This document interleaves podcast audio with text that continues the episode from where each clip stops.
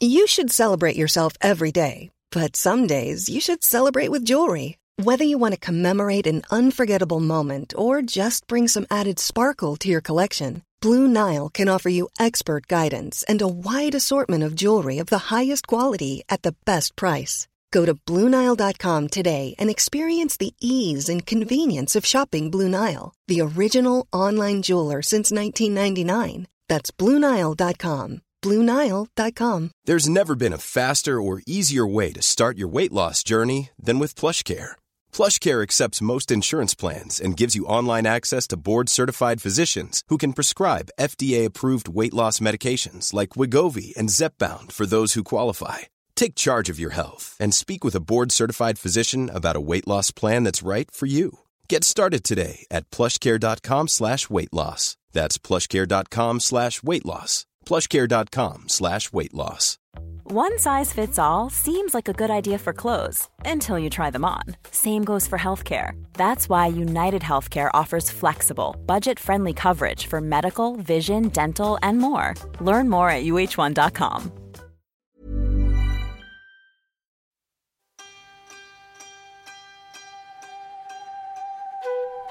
Hej och välkomna till Psykologsnack, podden där vi pratar och vill sprida kunskap om psykologi, psykisk hälsa och ohälsa.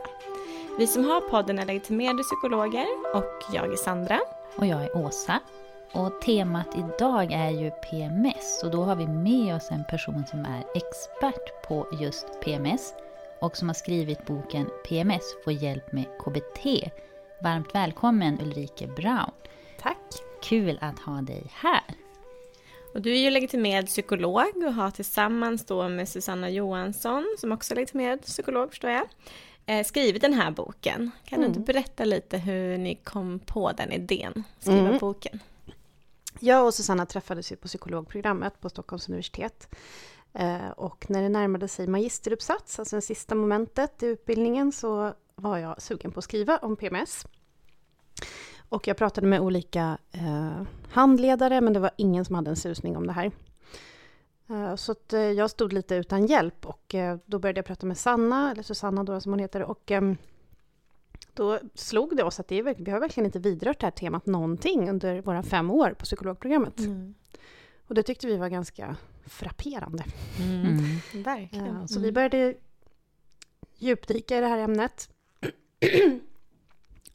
och insåg att det har ju forskats på det här. Inte så mycket i Sverige. Mm. I Sverige så finns det mer medicinsk forskning, men eh, i andra länder så har man forskat kring KBT för PMS. Okej. Okay. Mm. Och eh, det landade i den här boken till slut. Okej, okay. så mm. först gjorde ni liksom en examensuppsats då, eller magisterexamenuppsats? Ja. ja. eller det blev aldrig någon magisteruppsats, för det var ingen som kunde handleda oss. Så då tänkte vi att vi hoppar Aha. rakt på en bok istället. Aha, och skriver okay. om andra saker istället. Ja, du skriva, mm, ja. jag förstår. Okej, men så kul mm. att det ändå blev en bok. Det låter ju som att det är någonting som verkligen behövs, eftersom att det inte har funnits så mycket som du säger. Har boken blivit väl mottagen? Ja, jag tycker det. Den har eh, fått bra kritik. Det finns ju väldigt många forum och så där det skrivs om PMS numera mm. och mm. där valsar den runt mm. som mm. tips. I och med att det inte finns något annat kring KBT för PMS också så, mm. så och bra för oss som psykologer också, tänker jag. Verkligen. Det känns som att det är något man kan missa. Mm. Om man träffar personer som kanske är nedstämda och har mm. depression och sådär. Att ja, man också behöver titta på ja. den hormonella biten. Det känns ju som att det är en kunskapslucka inom vården. Mm. mm. Eller att det inte tas på allvar. Mm. Uh, så det är väl det vi hoppas på att sprida också. Och att det är ju fantastiskt att ni hjälper till med det också. Så att vi når ut till alla yrkesgrupper, framförallt mm. där det behövs inom vården. Mm. Mm. Men vad är PMS för någonting? Det är alltså de fysiska och psykiska symptom som uppstår eh, innan mens. Mm. Eh, en del har ju upp, eller tror ju att PMS bara sker precis innan eller just under menstruationen, men eh, PMS kan man ju få redan från ägglossningen och framåt. Det vill säga, man kan ju egentligen vara drabbad av PMS två veckor i månaden. Mm. Um, så att det är nog många som inte ens vet om att de har PMS. Mm. I och med att man får symptomen så tidigt. Att man kanske tror att man, har, man är deprimerad eller att man är emotionellt instabil eller ja, men, alla mm. möjliga olika förklaringar. Mm. Uh, Så det är väl en vanlig villfarelse att man inte inser hur länge man faktiskt kan ha PMS. Mm. Ja, för man tänker att det bara ska vara de här närmsta dagarna innan Ja. mensen. Precis. Ja. Så det kan alltså vara då två veckor eh, innan mens och sen så brukar det klinga av inom de första tre dagarna. Mm. Om det håller i sig längre än så, då behöver man ju tänka över det. Då kanske det är något annat. Ja. Det ska klinga av ganska fort efter tre dagar när mensen väl har kommit igång. Ja. Just det. Okej, och för de som inte vet vad PMS står för, vad, vad är det det står för? Mm, det är en förkortning av premenstruellt syndrom. Just Eh, det finns också en svårare variant som heter PMDS, premenstruellt syn- dysforiskt syndrom. Just det. Mm. Eh, det är en allvarligare form av PMS och det drabbar eh, ungefär 3-9 procent av befolkningen. Okej. Um, men den här mildare varianten, alltså PMS, premenstruellt syndrom, det, det eh, påverkar ungefär 30 procent av alla kvinnor i fertil ålder. Ja. Och då handlar det om alltså att man har ett, ett fåtal symptom. Men det är väl upp till 80-90 procent av alla kvinnor som har något form, alltså som någon form av symptom innan mens. Att Så det är nästan var och det. varannan. Mm. Men det är lite varierande svårighetsgrad då? Precis. Mm. Ja. Mm. Okej, och vad, eh, vad beror PMS på? Varför får man de här svårigheterna? Mm. Eh, man har kunnat se att kvinnor som drabbas av PMS, eller även den här svårare formen, är känsligare för vissa nedbrytningsprodukter av hormon i kroppen. För att menscykeln styrs ju av olika hormoner. Och eh, under olika faser då, då. Och eh, under en fas av menscykeln då bryts progesteron ner. Och då uppstår en biprodukt som heter, nu ska jag uttala det rätt, allopregnanolon. Mm. Och det är den, eh, det är det, den där bitprodukten som, en, som många kvinnor är känsliga för. Mm. Okej. Så man kan likna det vid en form av allergi. Att eh, när den produkten kommer in i kroppen, då reagerar man genom att man har svårare att reglera känslor, man, man får kroppsliga förändringar som bröstspänningar, man blir svullen, man får ett ökat sötsug. Man kan också ha svårare att koncentrera sig, planera. Eh, man är väldigt, väldigt trött. Mm. Man kan tänka sig som, som vid en, vid en eh, allergi på våren. Man Mm. funkar helt enkelt sämre. Mm. Okej. Mm. Ja, det är lite tufft att vara en av dem som är allergisk mot ett egentligen kroppseget Mm. liksom, ämne eller vad man Mm. ska säga. Mm. Um, Jag lyssnade lite på psyket och så hade de besök av Marie Brix, så heter hon så? Så, Ja. Och hon sa just det, att det, det är liksom det här, den här restprodukten binder till eh, samma receptorer egentligen som också till GABA-1 eller vad det heter, till, som också alkohol Mm. och eh, bensodiazepiner gör. Mm. Mm. Och vissa, och där kan man ju också säga att ja, men, vissa klarar ju av alkohol bättre och Mm. andra sämre. Mm. Ja, Men precis. där är det ju någonting som kommer utifrån, ja, något som man tillsätter, medan Ja. det här är ju ett kroppseget. Så det känns ju, det är tufft och så som du beskriver, det är väldigt många som också känner någon typ av besvär mm. Mm. eh, in, inför mens. Mm. Vid vilken ålder brukar man märka av PMS? Ehm, egentligen så, så kan det ju börja redan från att du får mens, alltså när du är tonåring. Mm. Eh, sen ser ju många att det blir värre i samband med att man föder barn. Mm. Det finns lite olika teorier till varför det är så. Mm. Eh, en teori är att man har ökade krav på sig under den tiden i livet. Man gör karriär, man, man tar hand om hemmet och så vidare. Alltså det ställs mycket mer krav på en vad, än vad det gör annars. Um, och sen egentligen upp till klimakteriet. Och det har man väl också sett att den här känsligheten den hänger med under livets alla övergångar, eller hormonella övergångar. Så att har man PMS i tonåren, då har man sannolikt också eh, större risk för att drabbas av förlossningsdepression Mm. eller eh, svårigheter i övergångsåldern, att man blir nedstämd eller mår Mm. Okej. Så den här känsligheten bär man ju med sig under livet. Mm.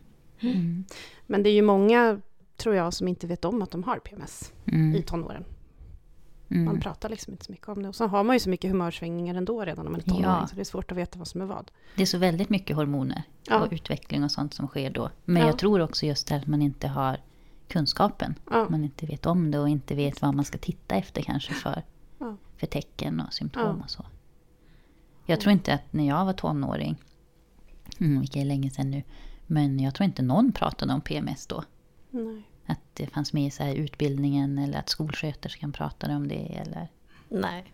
ungdomsmottagningen. Jag tror faktiskt det var först när jag var vuxen som jag ens hörde talas om det. Mm. Mm. Alltså 20 plus i alla fall. Mm. Mm. Så. Man Sen borde man ju att kunna vi- bespara de här unga tjejerna väldigt mycket lidande bara genom att sätta en etikett på vad det är de upplever. Att det är inte du som är tokig, det är inte ditt fel, utan Mm. det är faktiskt din kropp som reagerar på det här. Mm. Så. Mm. Det är ju väldigt viktigt, Mm. tänker jag, just det här att inte ta på sig skulden själv. Mm. Och att säga, men det här är inte mitt eget fel. Nej. Att jag reagerar så här eller att jag mår så här. Mm. Mm. Ehm, och vi har ju ehm, läst i er bok. Och där beskriver ni ju att eh, ja, det är ju såklart, vi kan ju inte ta bort eh, våra hormoner. De har vi och de kommer finnas med oss under livet. Men att de här mm, upplevelsen av PMS-symptomen kan förvärras om vi har negativa tankar eh, och upplevelsen av att vi inte kan så påverka eller styra Mm. våra tankar, känslor och beteenden. Så hur kan man jobba med eh, KBT? Mm. Jag tänker vi kanske bara ska säga vad KBT står för också. Eh, att det är ju kognitiv eh, beteendeterapi. Och det handlar ju om eh, att man arbetar med metoder som har visat sig effektiva eh, i, forskning. Och eh, att för att man då ska nå en förändring så jobbar man just med tankar, känslor och sina beteenden. Mm. Precis. Ehm, KBT vid PMS är lite, eller det är egentligen nästan samma sak som KBT vid depression och ångest. Mm. Det är bara att man plockar in vissa andra metoder också, som är känsloreglering och sådär, för att liksom kunna eh, reglera de här starka känslorna som uppstår. Ehm, men det handlar alltså om att angripa problemet, eller vad man ska säga, utifrån och in, istället för inifrån och ut, generellt det. kan man väl säga. Att Mm. man påverkar det man kan ehm, förändra, det vill Mm. säga göra tvärt, tvärt emot vad man brukar, till Mm. exempel. Ehm, man jobbar med tankar genom att antingen utmana dem, eller att faktiskt träna på att acceptera dem. Mm. Och när jag säger acceptera, då menar jag inte att man ska lägga sig platt och acceptera vad som helst, utan det används faktiskt som en väldigt effektiv metod inom KBT också. Mm. Ehm, och eh, sen jobbar man även, som jag sa förut, med känsloregleringstekniker. Mm. Så att det handlar om att liksom ta kontroll över de bitarna som man ta, ta, kan ta kontroll över och minska följdverkningarna av de här hormonella svängningarna. Mm. Och det blir ju oftast en väldigt negativ spiral, man får symptom, man beter sig på ett sätt som inte är bra, man får skuldkänslor, man försöker kompensera för det resten av månaden, tar på sig för mycket, sväljer oförrätter som man kanske inte hade gjort i vanliga fall.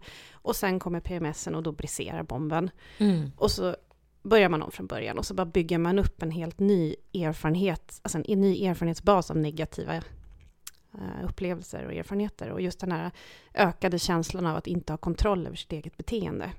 Mm. Och det är det här man försöker bryta med KBT. Mm. Att göra annorlunda Mm. och att tänka annorlunda.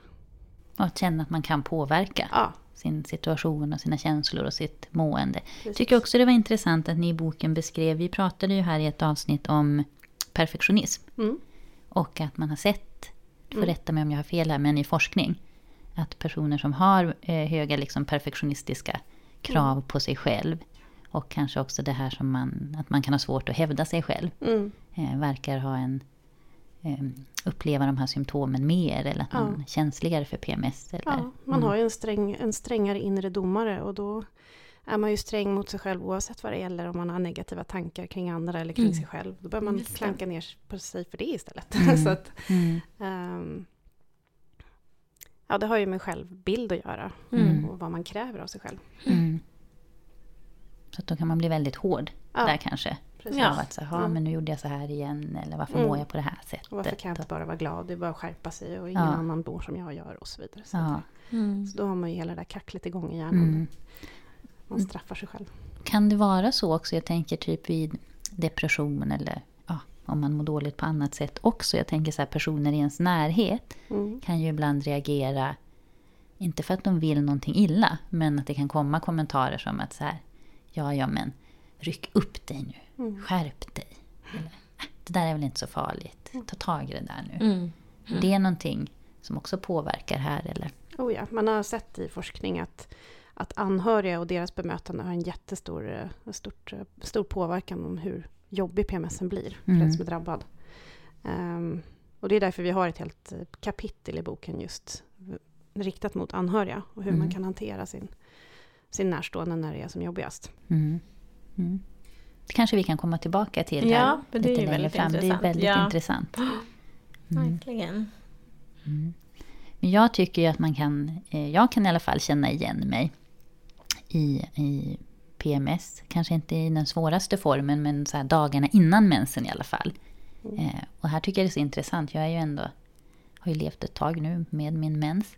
Att jag ändå inte lär mig att varje månad så här, då kan jag ena dagen sitta hemma i soffan kanske och se så här, vad fint vi har det.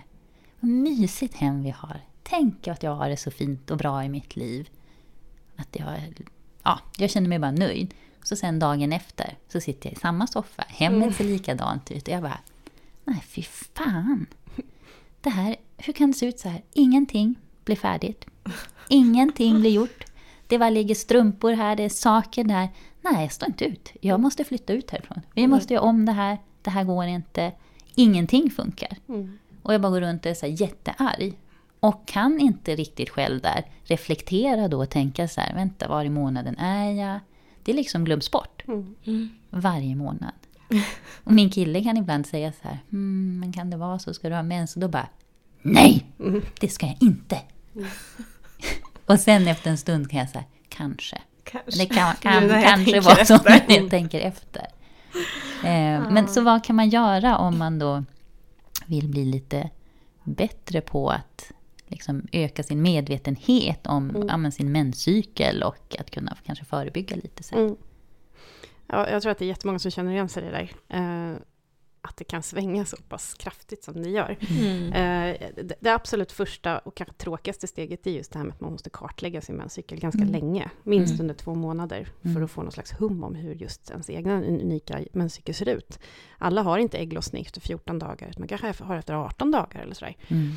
Um, och sen kan ju menscykeln, eller vad säger jag, PMSen kan ju skilja sig från månad till månad också beroende på hur mycket runt omkring man har just då. Man kan Mm. ha en extra pressad situation på jobbet, man, barnen är i någon fas som är jobbig, man, ja, man är sjuk eller så. Och andra månader så är det hyfsat okej för att man har semester eller vad Men för det där kan jag verkligen känna igen, känna igen mig i. Jag har Mm. försökt kartlägga lite sådär. Mm. Men jag tycker så här, nej men det är så olika. Men då har jag just kommit fram till det. Men det måste vara liksom ytterligare en sårbarhetsfaktor för att det ska Ja. bli så pass så att jag märker, alltså att det går ut över saker. Liksom går ut över mina nära och kära eller att jag verkligen Mm. känner den här flyktkänslan. Att så här, det här är inte bra, jag måste härifrån. Mm. Men då jag kommit på, ja men det måste vara stressigt också. Eller det Mm. måste också ha varit att jag kanske har sovit dåligt. Mm. Då märker jag det jättetydligt. Och annars så här, nej, men då kan det glida förbi lite sådär Ja. Mm. lugnare i bästa fall. Ja. Mm. Ja, det, det är verkligen olika. Och sen en del har ju väldigt tydliga symptom. Att så här, Mm. ja, men man, om man har en svårare form, att man faktiskt får svår ångest Ja. eller att man får självmordstankar till och med. Mm. Man, man vill skilja sig, man gör slut, man stormar ut ur lägenheten. Alltså så här, man får riktigt allvarliga konsekvenser för ens relationer eller på arbetsplatsen. Och så. Mm. Man gör bort sig liksom. Mm. Och sen dagen efter så är det som bortblåst. Mm. Och man förstår inte varför, varför ens partner är arg på en. Mm. Ehm, men kartläggning är i alla fall absolut första steget. Och sen också vill jag säga där att så här, det blir ju lite så att de här, den här restprodukten som påverkar ens liksom GABA-systemet, det här bromsande, lugnande systemet i hjärnan, gör ju att man får starkare känslor. Mm. Man kanske, man kanske ha, nappar på en trigger. Det är någonting som sätter igång någonting i din hjärna. Eh, och så blir det väldigt starka känslor som kommer väldigt plötsligt, som man är oförberedd på. Um, så man kan väl säga att de här starka känslorna gör oss också lite dumma i huvudet. Alltså Mm. man, tapp, Mm. man, har, man tappar den här distansen i hjärnan rent fysiologiskt Mm. kan man väl säga. Mm. Men det känns Eh, som så här konsekvenstänket ja. är ju inte alls Ja, där på samma sätt. nej. Det är lite så här, har jag tappat min frontallob? Ja. Ja, man, blir lite, man kan bli lite personlighetsförändrad nästan. Ja, men- men Och att, men även kan ibland i stunden nästan, alltså ha lite medvetenhet Ja. såklart. Att säga, nej men skärp dig, liksom, Mm. lugna dig lite här nu. Mm. Men det går inte att hejda den där Nej. impulsen att kanske ryta till lite Mm. grann och rya eller någonting. Och det är ju den här impulskontrollen är också Mm. nedsatt. Mm. För den ingår i hela den här frontallobsfunktionerna som inte Mm. riktigt funkar som de bör just de dagarna, eller Mm. sämre i alla fall. Så både impulskontrollen, eh, förmågan att reglera känslor och så Mm. vidare, för, och planera och allt det där, det, det blir nedsatt då. Mm. Mm. Så att återigen, det är inte ens fel, utan det är ens hjärna som håller på så här. Ehm, så då är det återigen till det här med att förebygga Mm. mycket. Mm. Men om man rent så här konkret med kartläggningen, har du något tips för vad man kan göra om man vill börja kartlägga sin menscykel? Mm. Det absolut första steget är väl att ladda ner någon slags app till Mm. exempel. Det finns en hel del olika eh, ute på marknaden. Ehm, det finns en som heter Clue, Mm. eh, där man också kan få såna här eh, heads-ups, eller vad man ska säga, Mm. förvarningar om hur det kommer se ut framöver. För den lär sig ju liksom hur du funkar. Att dag 18 så har du det oftast jobbigt eller Just det. ja, så. Eh, Så att appar är jättebra Mm. verktyg. Annars får man skriva en vanlig klassisk anteckning i mobilen. Mm. Och då kan det ju vara ett tips att göra det var- vid samma tidpunkt varje dag, som att man inte glömmer. Och Mm. att man då kartlägger båda de, både de dagarna som är jobbiga, men även de som är bra. Mm. Man har det som rutin. Mm. Mm, Bra tips. Ja, men verkligen. Mm. Eh, Du sa lite tidigare här, nämnde du triggers. Mm. Vad är det för någonting? Ehm, trigger, det är såna här... eh, nu hittar jag inte orden. Alltså det är en specifik situation eller uh, någonting i din ehm, miljö eller sånt där som sätter igång saker hos dig. Mm. Det kan vara något som någon säger, det kan vara en tanke som du får, det kan vara något som du ser på sociala medier, alltså någonting som sätter igång en känsloreaktion hos dig. Mm. Ehm, och, och alla har ju vi våra egna unika triggers. För Mm. den ena kan det vara jättejobbigt att kolla på Instagram när man har PMS, för att man då ser alla, andra lyckligas, alla andras lyckliga liv och så. Mm. För en Mm. annan kan det vara att prova kläder i ett provrum, för en tredje kan det vara att ehm, planera semestern med sin partner. Alltså Mm. det kan vara alla Mm. möjliga saker. Just det. Mm. Mm. Och eh, de här triggerserna kan man också bli duktig på att kartlägga. För Mm. oftast är det ju samma grej som återkommer månad efter månad. Mm. Ehm, har man koll på sina triggers då är det väldigt mycket lättare att planera runt dem och att faktiskt förstå vad det är som händer när man råkar nappa på betet. Mm. Just det. Men är det då att man till exempel om det skulle vara att så här, gå ut på stan och prova kläder. Mm. Att då kanske jag aktivt väljer att jag gör inte det Ja. just de här dagarna. För det blir inte bra. Nej. Och ingen blir hjälpt av det. Mm. Det är en sån här grej, så visst man skulle kunna liksom utsätta sig för det och träna bort det, men det finns ingen anledning därför att du är ju hormonellt påverkad just då. Så att Mm. om en vecka så kommer det kännas mycket bättre, men då gör man väl det då istället. Mm. Just det. Mm. Så där kan det faktiskt vara bra att undvika vissa situationer. Ja, faktiskt. Vissa dagar i veckan. Liksom. I vanliga fall inom Mm. KBT så brukar man ju prata om att man inte ska undvika. Ja. Så. Mm. Men just i de här situationerna kan det vara bra att undvika onödiga stressorer, utan faktiskt göra det som man mår bra av. Mm. Mm. Ta hand om sig själv, packa in sig själv i bomull. Mm. Mm. Ungefär som när man har en influensa, att man faktiskt är snäll mot sig själv då. Mm. Mm. Just det. Ja, det lät mysigt. Mm. Packa in sig i bomull. Eller hur? Det var jättemysigt. Bra sätt att säga det på. Mm. I boken eh, så tar ni också upp något som ni kallar må bra-listan. Vad är det Mm. för någonting? Det är just en sån här eh, lista på aktiviteter, saker som får en att må bra, som bara väcker härliga känslor. Det kan vara hur bagatellartade saker som helst. Det kan vara att eh, köpa ett lite dyrare kaffe på väg till jobbet, att unna sig och så vidare. Och, så Mm. vidare. och det är ju för att just skicka signaler till hjärnan att jag, är, jag eh, tar hand om mig själv, eh, jag är värd att må bra. Alltså det, det sätter liksom stopp för alla de här dömande negativa tankarna. Alltså rent fysiologiskt kan man tänka också att du ser till att öka de här må bra-hormonerna i hjärnan genom att faktiskt göra sådana saker. Och eh, en bra grej kan faktiskt vara då att kartlägga de här grejerna. Mm. Så att man kan ta fram det sen när man mår dåligt. Mm. Ja. Och sen som en robot faktiskt utföra de här sakerna vare sig man har lust eller inte. Mm. Eh, För att just där och då kanske du bara vill sticka huvudet i sanden. Men då får man liksom bli lite, gå emot sina känslor och faktiskt Mm. göra de här grejerna. Mm. Gör du tillräckligt många av de här sakerna så brukar det faktiskt ha effekt. Just det. Och då får man den här härliga känslan att jag kan faktiskt vända den här trenden. Jag, kan, jag har kontroll över mitt eget beteende. Mm. Det tänker jag alla borde göra. Oavsett Ja, ja, så borde man ha just må bra. När man har en dipp eller mer Mm. ångest Ja. eller nedstämdhet. För det jag tänker det har ju Ja. alla någon gång så. Mm. Men kan man liksom bli sjukskriven för det? För jag tänker, har man då vissa dagar i månaden återkommande som alltid Mm. är jobbiga eller liksom hur kan man anpassa det till sitt vardagliga liv? Mm. Hur gör folk? Eller? Jag tror det beror på hur allvarliga symptomen är. Mm. Alltså jag tänker, har man den här svårare formen PMDS då kommer du väl antagligen eh, medicinera med Ja. antidepressiva eller SSRI då, då för det har ju visat sig funka ganska bra. Ja, Mm. okej. Ehm, och eh, det kan man ju också ta just de dagarna som man är drabbad. Okej. Till skillnad från när man behandlar en vanlig depression eller en ångestsjukdom. Då behöver du ju liksom äta det varje dag. Du behöver ha en lång insättningsperiod och en lång utsättningsperiod. Men vid PMS har man märkt att man får inte de här biverkningarna som man får vid traditionell depressionsbehandling. Okej. Utan du kan faktiskt bara ta dem punktvis de dagarna. Mhm. Mm. Eh, varför det är så, det har man inte riktigt förstått. Utan man har liksom mer eller mindre kommit på det av en slump. Mm. Jag vet inte hur det ser ut med just sjukskrivning och hur läkare ställer sig till det när man har PMDS. Jag vet ju att de, eller PMS, jag vet att de, de förskriver antidepressivt um, eller ångestdämpande. Men jag tänker ju att det definitivt borde vara vanligare att man faktiskt får sjukskriva sig. Det är ju många som eh, drabbas av svårare fysiska symptom också som migrän. Mm. Det har ju jag Ehm, Mm. Och varje månad. Ja. Vad som då är kopplat till liksom PMS eller? Ja, till menscykeln. Ja, Det kan vara både så här innan mensen och innan ägglossningen. Mm. Så har man otur kan det ju vara typ en vecka totalt i dagar. Ja, och det är ju väldigt handikappande. Mm, verkligen. Alltså det blir så funktionsnedsättande. Alltså jag är ju på jobbet, jag äter så här migränmedicin. Men jag, kan, jag tycker inte att jag presterar på samma nivå. Mm. Eh, sen eh, tycker jag också att det spelar in lite, apropå det här med sårbarhetsfaktorer. Mm. Att jag har märkt i till exempel tidigare jobb där det kanske var högre stress. Då var det mycket mer migrän. Mm. Nu har jag en ökad flexibilitet och mer frihetsgrader i mitt nuvarande jobb. Och då är migränen också Mm. mycket, mycket bättre. Mycket lindrigare och färre dagar. Så det Mm. tycker jag är positivt. Mm. Men nu avbröt jag dig där mitt i.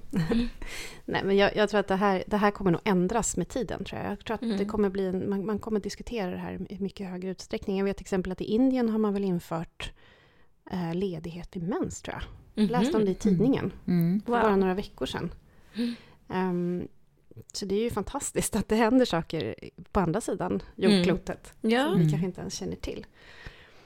men det var Vi häftigt. får se Mm. hur det blir i kommande generationer. Ja, för jag Mm. tänker det blir ju ganska krångligt om man ska tänka att sjuks, alltså sjukskrivning vid PMS, att man måste gå till sin husläkare en gång i månaden Ja.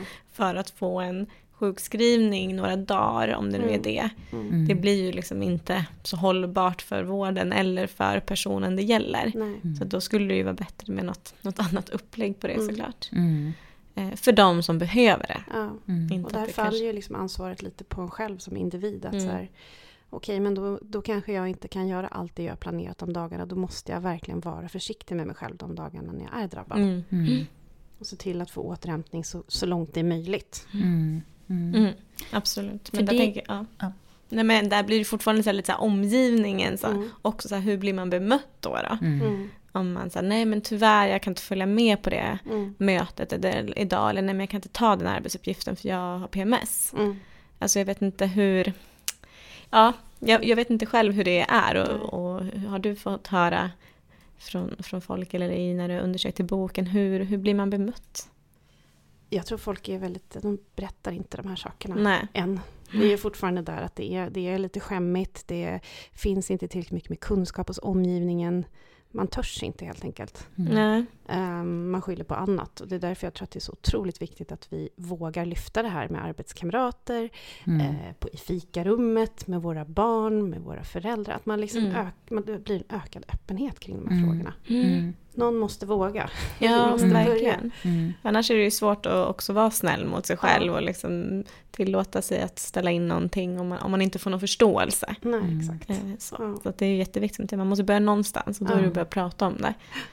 Eh, Och vi så är ju någonstans i början av allt det här. Mm. Forskningen är i sin linda. Mm. Ehm, det är ju just de här generationerna nu först som har börjat prata om de här, eller vi, vi den Vi, här ja. generationen som börjar prata Mm. om det. Mm. Men man märker ju också en tendens hos yngre att man faktiskt eh, att man börjar prata mer om det Mm. på sociala medier och att eh, kändisar pratar lite Mm. mer om det och sådär. Ja. Så att det, liksom, det är en, en trend som, som går åt rätt håll. Mm. Ja, jag lyssnade på Fredagspodden med Mm. Hanna och Amanda. Och de har ju pratat ganska mycket om det här. Mm. Och eh, hade även, jag tror att de tog upp det som ett förslag där att de på sin, i sitt bolag, på sin arbetsplats, eh, skulle sätta upp så här att man kunde fylla i PMS-kalendern. Att var Mm. befinner jag mig? Det kanske var radikalt, men jag tycker ändå att det var ju ett sätt att så här lyfta det hela och att man ändå kan säga, nej men som du sa, idag passar det inte för mig att vara med på mötet. Mm. Det är bättre att någon annan tar det här eller jag får ta det imorgon.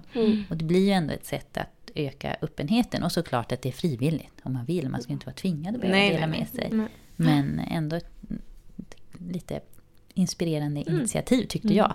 Sen tror jag de blev lite kritiserade för det där. Ja, okej. De fick, de fick medial uppmärksamhet i alla fall. Ja, det kan man säga. Ta upp det på sin arbetsplats får man Mm. se. Ja. Sätta upp sin PMS-kalender. Mm. Synligt för alla. Nej men det är klart, det är en utmaning att sitta vid fikarummet och när vdn Mm. är närvarande att Ja. nämna något sånt där. Liksom. Mm. Säga, men jag har PMS, jag har en dålig dag eller så. Mm. Eh, Men det ska väl egentligen inte vara värre än att man säger jag har väldigt mycket hösnuva just nu. Mm. Jag har väldigt mycket pollenallergi. precis. Ja, men jag tänker bara som om man ska så här, eh, köpa mensskydd i Mm. affären. Bara det kan jag ibland, och då är jag vuxen. Mm. Det här är, ju- det skäms jag nästan att säga. Men att man bara, "Ha, men hur många står bakom här i kassan och tittar? Mm. Om jag bara ska köpa det idag, Mm. så det inte försvinner i mängden av andra saker. Nej. Har ni känt så någon gång? Mm. Ja. Absolut. ja, det är ju... Ja, det är ju... Det är ju knäppt. Ja. Det är ju Där kan, man ju, där kan man ju gå emot. Det är att på, på min arbetsplats här nu så har vi ställt ut en liten behållare med tamponger på den Ja. gemensamma toan. Den Det är får bra. stå där Mm. för Ah. alla tjejer. Mm. Det är ju också en signal till resten. Att Ja. säga, vadå, det här är en del Ja. av vår verklighet. Varsågod, det är bara att Ja. sig. Ja, det är ju verkligen det. Det Ja. kommer ju varje månad. Som Ja. toapapper. Mm, ja men precis. Jättebra. Mm. Åh, det borde jag göra på min arbetsplats också. Mm. Verkligen, det var en bra idé. Eh, Men jag tänker apropå tillbaka till det här med att kanske då ta hand om sig själv och så. För när vi ehm, pratade stress här i ett avsnitt, eh, då pratade vi om något som kallas för energikontot. Och som hjälper oss att balansera då sånt som tar och ger energi. Eh, Och i boken så jämför ni ju vårt psyke som ett konto som då behöver vara balanserat. Kan inte du berätta hur ni tänker där? Mm. Det var som jag var inne på förut, att, att, att eh, det, vi behöver aktiviteter och befinna oss i miljöer som får oss att må bra för att liksom väga upp det här andra Mm. eländet då, då, som man kan Mm. drabbas av. Mm. Så att man själv behöver nästan ta ansvar för att man har tillräckligt många aktiviteter som lyfter en Mm. för att det ska bli hållbart i längden. Mm. Det blir lite som vid stress. Att så här, Mm. Vissa aktiviteter tar energi och vissa tillför energi. Mm. Och det där är så himla individuellt om vad det kan vara för någonting. Mm. En del får energi av att träffa kompisar, en del blir dränerad av det. Mm. Och sen kanske det beror på vilken kompis du träffar också. Ja, Så att man Mm. behöver vara varsam med sig själv där. Mm. just det. Mm. Mm.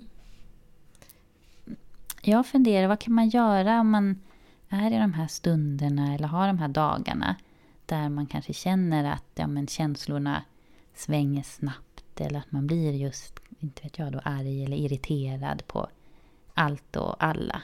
Har du något tips? Vad kan man göra då?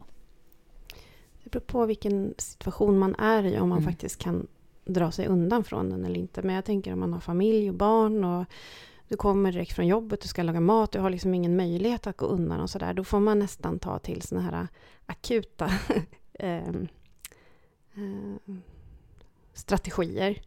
Eh, nu förutsätter jag att man inte har planerat så bra utan att det kör ihop sig och liksom, Mm. man har inte levt som man har lärt. Nej. Ehm, man har inte planerat maten och så vidare. Men där tänker jag att där får man helt enkelt ta sådana här lifehacks. Man får göra det som funkar. Man kan se till att ha massa färdigmat i frysen. Mm. Ehm, man får ta genvägar. Mm. Man får sätta på en iPad. De får sitta och glo hela kvällen då. Så att du kan lägga dig ner. Alltså det får, det får bara funka. Man Mm. får göra det som krävs. De överlever. Nu pratar jag just om familjesituationer till Ja. Ehm, Att liksom sänka kraven. Ja, verkligen där sänka blir det kraven. lite grann också Ja. så rejält. Men nu Ja. måste det bara funka. Ja.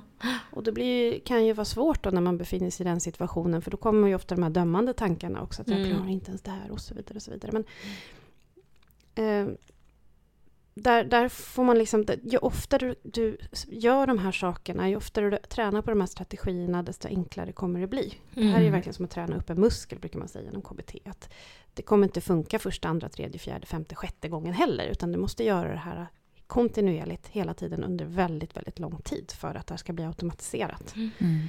Um, en del har ju också så små påminnelser. Mm. Vi har i boken också en så kallad krislåda. Mm. Det är en, teknik som man använder inom DBT, alltså dialektisk beteendeterapi, som man uh, ofta använder när man har um, väldigt starka uh, emotionella svängningar. Emotionell instabilitet. Och eh, det är till exempel en låda där man kan lägga in saker som man som väcker positiva känslor hos en. Det kan vara en krisplan, att säga ring den och den personen. Eh, duscha väldigt varmt för att distrahera sig från starka känslor. Eh, dofta på en speciell parfym som väcker bra känslor till liv och som distraherar en. Alltså allting mm. handlar om att skapa distans till starka känslor här och nu. För att, sen kan, för att sen kunna ta ration, mer rationella beslut och börja problemlösa kring sin situation. Mm.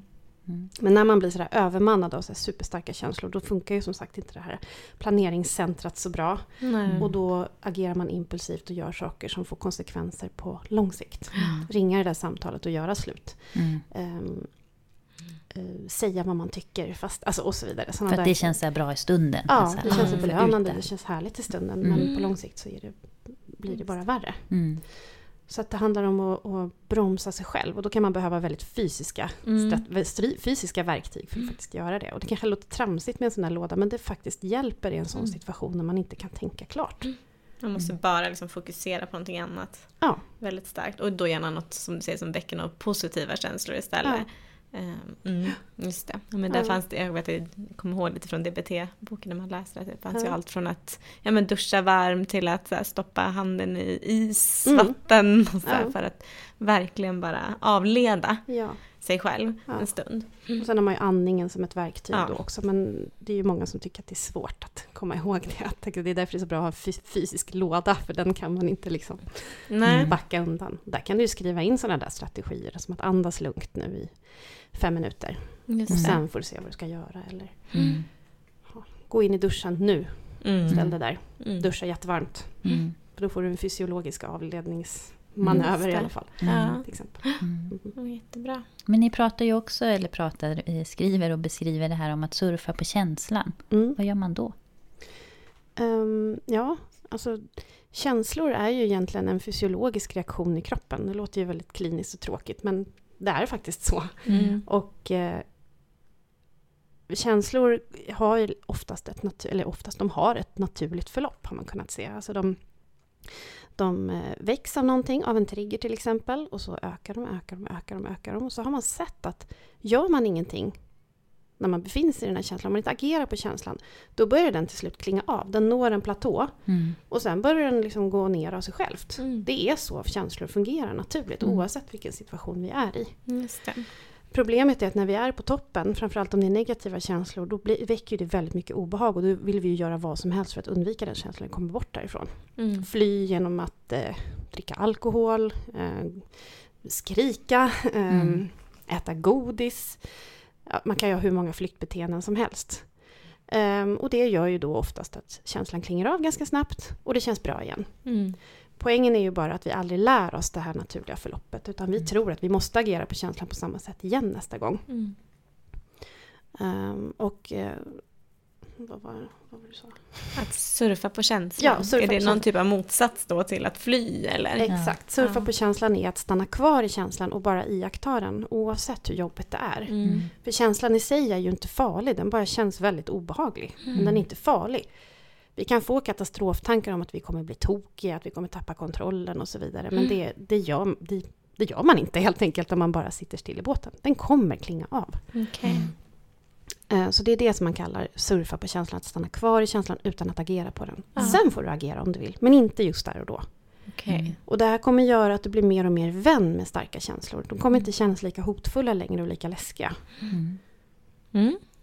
mm. Okay. Finns det några liksom tips på hur man ska stanna i sin känsla? Ska man sätta ord på det? Ska man bara sitta rakt upp och ner och vänta? Eller har du någon sån här Oj, Bra kort, kort Ja. tips där. det var en bra fråga. Ja.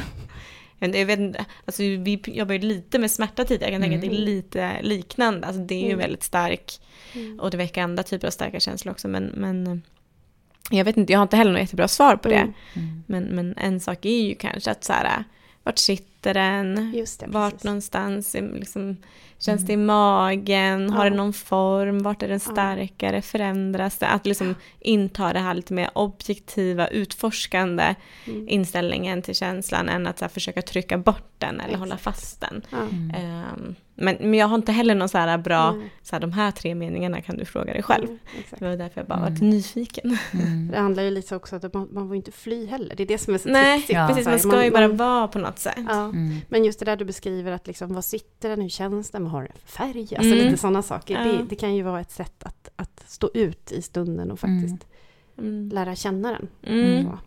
Just det. Mm. Ja, men det är ju det är ju en risk att det blir att det också kan bli lite av ett undvikande. Mm. Att man börjar så här, Mm. Mm. att det blir att man får en större distans då. Det är ju inte Mm. heller tanken. Ja, Men ibland kan man ju bara behöva sätta ord på den. Vad är det jag Mm. känner? Är jag ledsen? Är jag arg? Har jag ångest? Vad är jag rädd? Alltså, Mm. var kommer det här ifrån? Och så bara... Mm. Mm.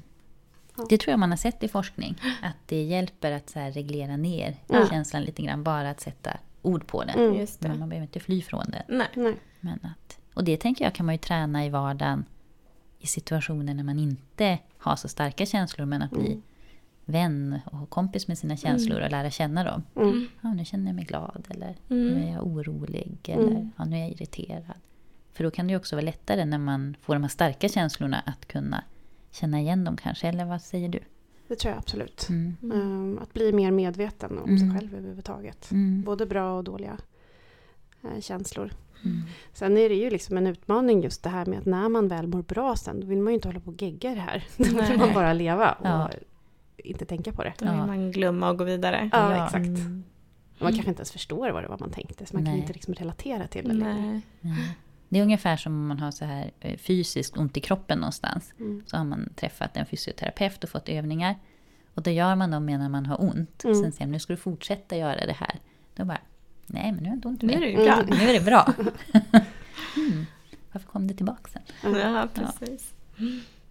Mm. Eh, Men du pratade också inledningsvis lite kring, och det har du ju nämnt när vi har pratat eh, här också då, men det här med eh, tankar.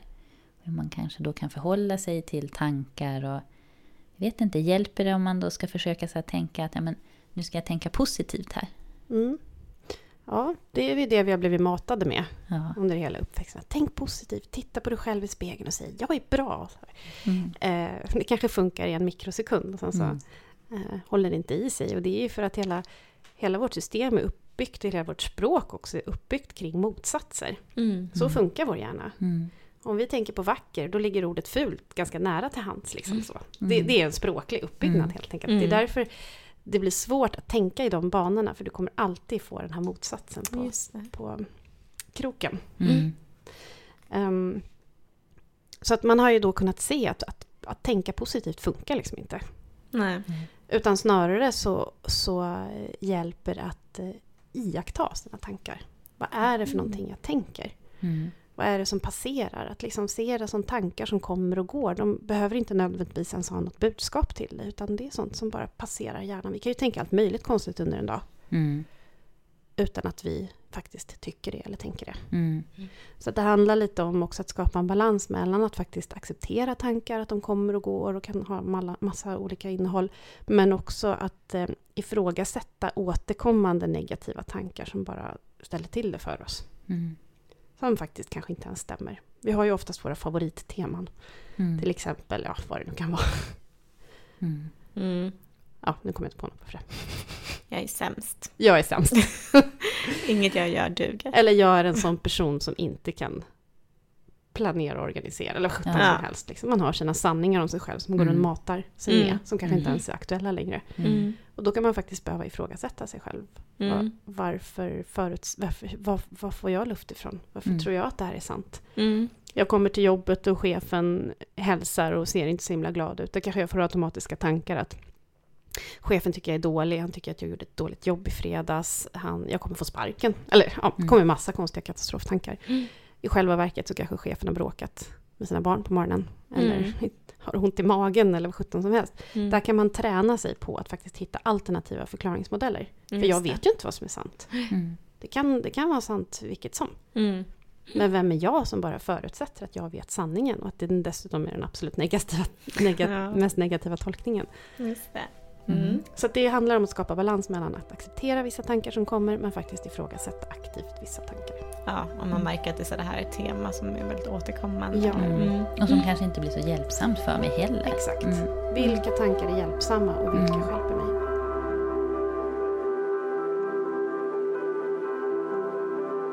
Ja, men PMS kan ju också påverka våra relationer, som vi har varit inne lite på. Och jag tänker i synnerhet kanske om man lever tillsammans med någon. Mm. Och jag tog ju upp exemplet att jag kan då bli så här superirriterad över små saker eller disken eller tvätten eller vad det nu kan vara. Mm. Vad kan man em, göra då för att undvika liksom att hamna i, i bråk Mm. under de här dagarna? Det är ju ofta just relationsproblem som är liksom det största problemet när man har PMS. Alltså det är Mm. där man släpper på bromsen när man väl kommer hem. Man har hållit ihop hela dagen. Och så kommer man hem och så ser man alla de här grejerna som man har irriterat sig på även de andra veckorna. Mm. Och då så släpper man lös. Eh, För då orkar man inte hålla tillbaka längre. Mm. Eh, vi skriver i boken att, att man ska se PMS som ett gemensamt problem. Mm. Och det har man ju kunnat se i forskning också att utfallet blir betydligt bättre om man involverar sin partner i behandlingen. Mm. För det här är ju ett gemensamt problem. Mm. Du lever ju med de här svårigheterna, det går inte att komma ifrån och du kommer fortsätta att göra det. Ehm, så det skulle till exempel kunna vara att under de veckorna där det är lugnt, att man pratar igenom vad är det för triggers man har. Har man några återkommande teman som man alltid gärna vill dra upp, typ att du säger aldrig att du älskar mig eller du vad vet jag, dräller runt med saker. Eller, ja. Mm. Och ehm, att man då är förberedd på att de här grejerna kan dyka upp. Eh, när du sen kommer dragandes med det där, att du säger aldrig att du älskar mig, då, då är din partner förberedd på att säga okej, det här temat är återkommande, jag hör vad du säger, men jag föreslår att vi skjuter upp det här några dagar. Mm. Och det här kan ju leda till kris och katastrof hos den som är drabbad. Men då har man i alla fall haft en uttalad överenskommelse innan. Mm. Det tar liksom udden av det. Och då kanske man får den här tillfälliga eh, wake-up callen att just ja, vad håller jag på med? Här, han har ju rätt, eller hon Mm. har ju rätt. Mm. Det kan vara att man faktiskt skriver upp de här fysiskt på ett papper och säger så här, okej, att partnern då föreslår att okej, på lördag efter lunch, då pratar vi om det här. Så att Mm. partnern då tar ansvar för att lyfta de här frågorna. Just det. Mm. Ehm, Så att det inte bara sopas under mattan, för det är ju det som är risken. Att man då inte känner sig lyssnad på, att man känner sig förminskad, eh, inte tagen på allvar. Mm. Så att det, jag tycker det är en ganska bra grej, att, en, att partnern faktiskt tar ansvar för det. Mm. Det ställer mycket krav på partnern. Mm. Så då ska man liksom komma överens, inte i en period av PMS, utan innan. Så här, Ja. okej, vad, vad är det vanligt som kommer fram? Och, Ja. och, men också då, liksom, hur är det okej att reagera, eller agera i den situationen Just. från partners sida? Ja, Så att man har en överenskommelse att jag menar, jag dö- kommer dragande med mitt tema Mm. om att du aldrig säger att du älskar mig. Eller sådär att det ska också vara, eller att det ska vara en Mm. överenskommelse också. Vad är det min partner då ska säga? Eller vad är det Ja. vi då ska göra? precis. Det får Ja. nästan bli som ett litet intränat manus, alltså Ja. att man blir Mm. lite robot där igen. Att, att man talar om vad man har för behov. Mm. För det kan ju inte partnern gissa sig till. Nej. Även om jag verkar arg och säger att du älskar inte mig och du gör alltid si och så och hit och dit. Då vill jag egentligen att du ska ge mig en kram. Ja, Kan Mm. du försöka ge mig en kram just där och då? just det. Eller jag vill att du går iväg och låter mig vara i fred. Ja. Mm. Eller jag vill att du kommer med en kopp te. Mm. Mm. Just Så det. det är ju så väldigt individuellt vad man behöver i den situationen. Ja. Men det ställer krav på partnern. Det ställer ju krav på att partnern kan reglera sina känslor. Mm. Ja, Det är ju provocerande såklart. Mm. Men då, då kommer ju återigen den här fysiologiska förklaringen att det är lättare att acceptera det när man vet att det här faktiskt är en mer eller mindre en överkänslighet. Det händer saker i partners kropp som gör att det blir så här. Mm. Mm. Det betyder inte så mycket. Mm. Däremot så, så återigen det här med att inte sopa saker under mattan. Att ofta, alltså ingen rök utan eld. Ofta tar man ju upp saker som faktiskt är reella problem. Mm.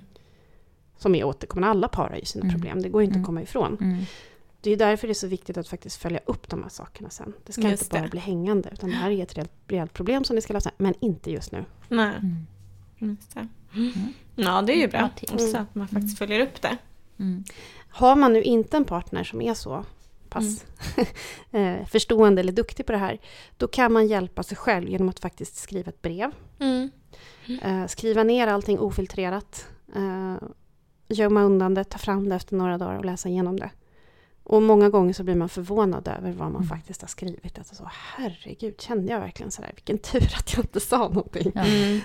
Okej, okay, ja det var ju också bra. Ja, ja, för så tänker jag tänka mig att det kan vara. Vissa partners kanske inte, hur Nej. mycket man än förklarar kring det. Så att men, när du säger att du vill lämna mig, mm. det, då, då måste det ju betyda någonting. Som du säger, mm. ingen rök utan eld. Eller, ja, fast mm. vissa saker blir ju väldigt, väldigt förstorade. Ja, mm. det är så väldigt olika hur man är som par och vad den personen har för, för, för erfarenhetsbas och mm. referensramar. Mm. Mm. Men vad gör man? För jag tänker om man nu då har hamnat i det här, att man kanske har hamnat i lite konflikt och bråk ändå. Och så känner man efteråt att så här, nej men nu får jag ju ångest och vill bara gömma mig där bakom min skämskudde. Mm. Vad gör, hur, hur hanterar man det? Vad gör man då? Ja, man får nog be om ursäkt i mm. alla fall. Oavsett om det är ens eget fel eller inte. Mm. Uh, man får ju inte bete sig hur som helst. Um, men där tänker jag att det är så himla vanligt att man hamnar i den här skuld och skamkänslan. Att man ska straffa sig själv och jag klarar ju ingenting och hur kunde jag och så vidare. Och så vidare. Och det är ju inga hjälpsamma tankar som vi var inne på förut. Mm. Så att där tror jag det handlar om att faktiskt distrahera sig själv. Mm. Göra saker som man mår bra och hoppa på tåget igen. Och försöka planera mer mm. nästa gång. Mm. Man kommer ju ramla ner i det där ändå. Men mm. försöka förebygga ännu mer. Mm. Och sen ta hand om sig själv efteråt. Just det. För att det är just det här med att man hamnar i en kompensationsfälla. Att man då ska göra ännu bättre. Och eh, man ska vara ännu snällare och man ska vara den perfekta partnern, eller den perfekta mm. mamman, perfekta arbetskamraten. Och så trycker man ner och trycker man ner och trycker man ner. Och sen återigen så kommer den här bomben då, när man inte har den här naturliga bromsen längre. Mm. Eftersom att GABA-systemet faktiskt är påverkat. Just det. Mm. Så då förvärras det mm. istället. Det blir en liksom, ond cirkel av det. Mm. Okej. Okay. Ja, men om man nu har de här problemen och inser att så här, oj, ja, det här stämmer ju in på mig och eh, det kanske, man kanske behöver hjälp med de här olika strategierna. Var skulle du rekommendera att man vänder sig? Um, det beror på lite vilken väg du vill gå. Mm. Um, jag tänker steg ett är ju att kartlägga under minst, månad, äh, minst två månader. Sen kan man uppsöka en gynekolog till exempel. Ja. Mm. Uh, och eh, ta med sig den här kartläggningen och då vet de ju oftast vad det handlar om och då brukar de eh, rekommendera hormonella preparat, alltså en hormonspiral eller vissa typer av p-piller. Eh, mm. hos många kvinnor så bromsar det upp ägglossningen. Och om det inte finns någon ägglossning då finns det inga restprodukter som du kan reagera på. Och då mår man många gånger mycket bättre. Mm. Men hos en del kvinnor så funkar inte det här utan man får okay. ägglossning ändå eller man får ägglossning varannan gång eller liknande. Sådär. Ah. Eh, och då kan man kanske behöva prova på andra mm. Eh, mediciner. Och mm. då har vi det här med SSRI som jag pratade om förut. Det är selektiv... Serotin. Serotonin. Men gud, det kan ju det här. det är alltid svårt med medicinska termer. Selektiva serotonin återupptags... Nej, skitsamma. Antidepressiva mediciner. Mm. Som man också kallar SSRI. Mm. Uh, och de kan man då ta under vissa dagar i månaden. Mm. Eller om man känner att det är svårt att hålla koll på när man har ägglossning och så vidare, man har oregelbunden menscykel, då kanske man tar en lägre dos under hela månaden. Okay. Hela mm. tiden. Mm. Det låter ju som att man kan behöva så här, prova sig fram lite ja, i samråd verkligen. med sin ja, gynekolog. Mm och gå till en gynekolog som man känner förstår vad det är man kämpar med. Mm. Mm. mm. Det eh, kanske är som med psykolog, att man kan behöva testa några olika gynekologer. Ja, Ibland faktiskt. för att här, hitta Precis. som ja. liksom har förståelse och kunskap på. Ja, mm. och som inte bagatelliserar det. Mm. Mm. Och sen kan du ju jobba väldigt mycket med dig själv just med KBT. Och eh, det finns ju, tyvärr så, så är ju inte kunskapen så utbredd bland vårdpersonal, bland psykologer heller. Mm. Eh, man kanske får fel diagnos.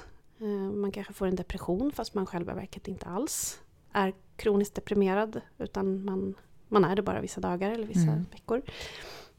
Man kanske till och med får en bipolär diagnos. Man kanske får eh, emotionell instabilitet som mm. diagnos. Mm. Så att det gäller ju att kunna sig själv där. Veta Mm. hur man fungerar. Mm. Eh, och också där försöka hitta någon som faktiskt har förkunskapen. Mm. Förhoppningen är ju att man hädanefter eller i framtiden faktiskt tar upp det här som en, en, en viktig kurs på, på psykologprogram. Mm. Ja. Mm. ja, verkligen. Så att man ställer de frågorna. Mm. Mm. Men så då är det framförallt kanske vårdcentralen som man vänder sig till om Ja, man behöver träffa en psykolog. precis. Men ska vi börja avrunda? Är det någonting Ulrika som du vill skicka med våra lyssnare? Ja, jag vill att, ehm, att ni som är drabbade ska tänka på att vi är så väldigt många fler. Vi är jättemånga världen över som är drabbade av det här. Så du är inte ensam. Och framförallt så är det inte ditt fel. Det är inte ditt fel. Glöm inte det. Nej. Jätteviktigt. Mm. Mm. Eh, och om man vill veta mer om PMS så rekommenderar vi ju varmt er bok, alltså PMS får hjälp med KBT. Och eh, jag gissar att den här boken kan man köpa både på nätet och i, i bokhandeln. Och vi kan ju också ta en bild på dig med boken och Mm. lägga upp på vår Instagram. Och där heter ju vi Psykologsnack. Och vi finns som sagt både på Instagram och eh, på Facebook. Så där kan bilden få komma upp. Ja, Mm. det är toppen. Vi kan ju också passa på att marknadsföra eh, dig och din kollega lite mer här, för ni ska ju ut och föreläsa här under våren. Mm, det stämmer. Vi ska eh, bland annat föreläsa på internationella mensdagen den 28 maj i Göteborg. Oh, spännande. Mm. Så alla som bor i. Göteborg med omnejd, eller om man har möjlighet att ta sig dit, får åka. Vi kanske får boka in en resa. Ja, det, Det skulle kul. vara väldigt trevligt. Ja. Ehm, Men eh, vi vill ju då säga tack till dig Ulrike för att du ville komma hit idag och dela med dig av din kunskap. ja, tack Så snälla himla- för att jag fick komma. Ja, Tack. väldigt lärorikt. Eh, och som alltid så vill vi ju säga ett stort tack till bästa Jenny Segerheim som alltid hjälper oss med allt det tekniska som har med ljud, inspelning och klippning att göra. Och såklart också ett stort tack till Ulf Solulf Fällman Svedlund som lånar ut sin låt Pianot till podden. Tack för att ni har lyssnat. Ja, tack! Hej då! Hej då!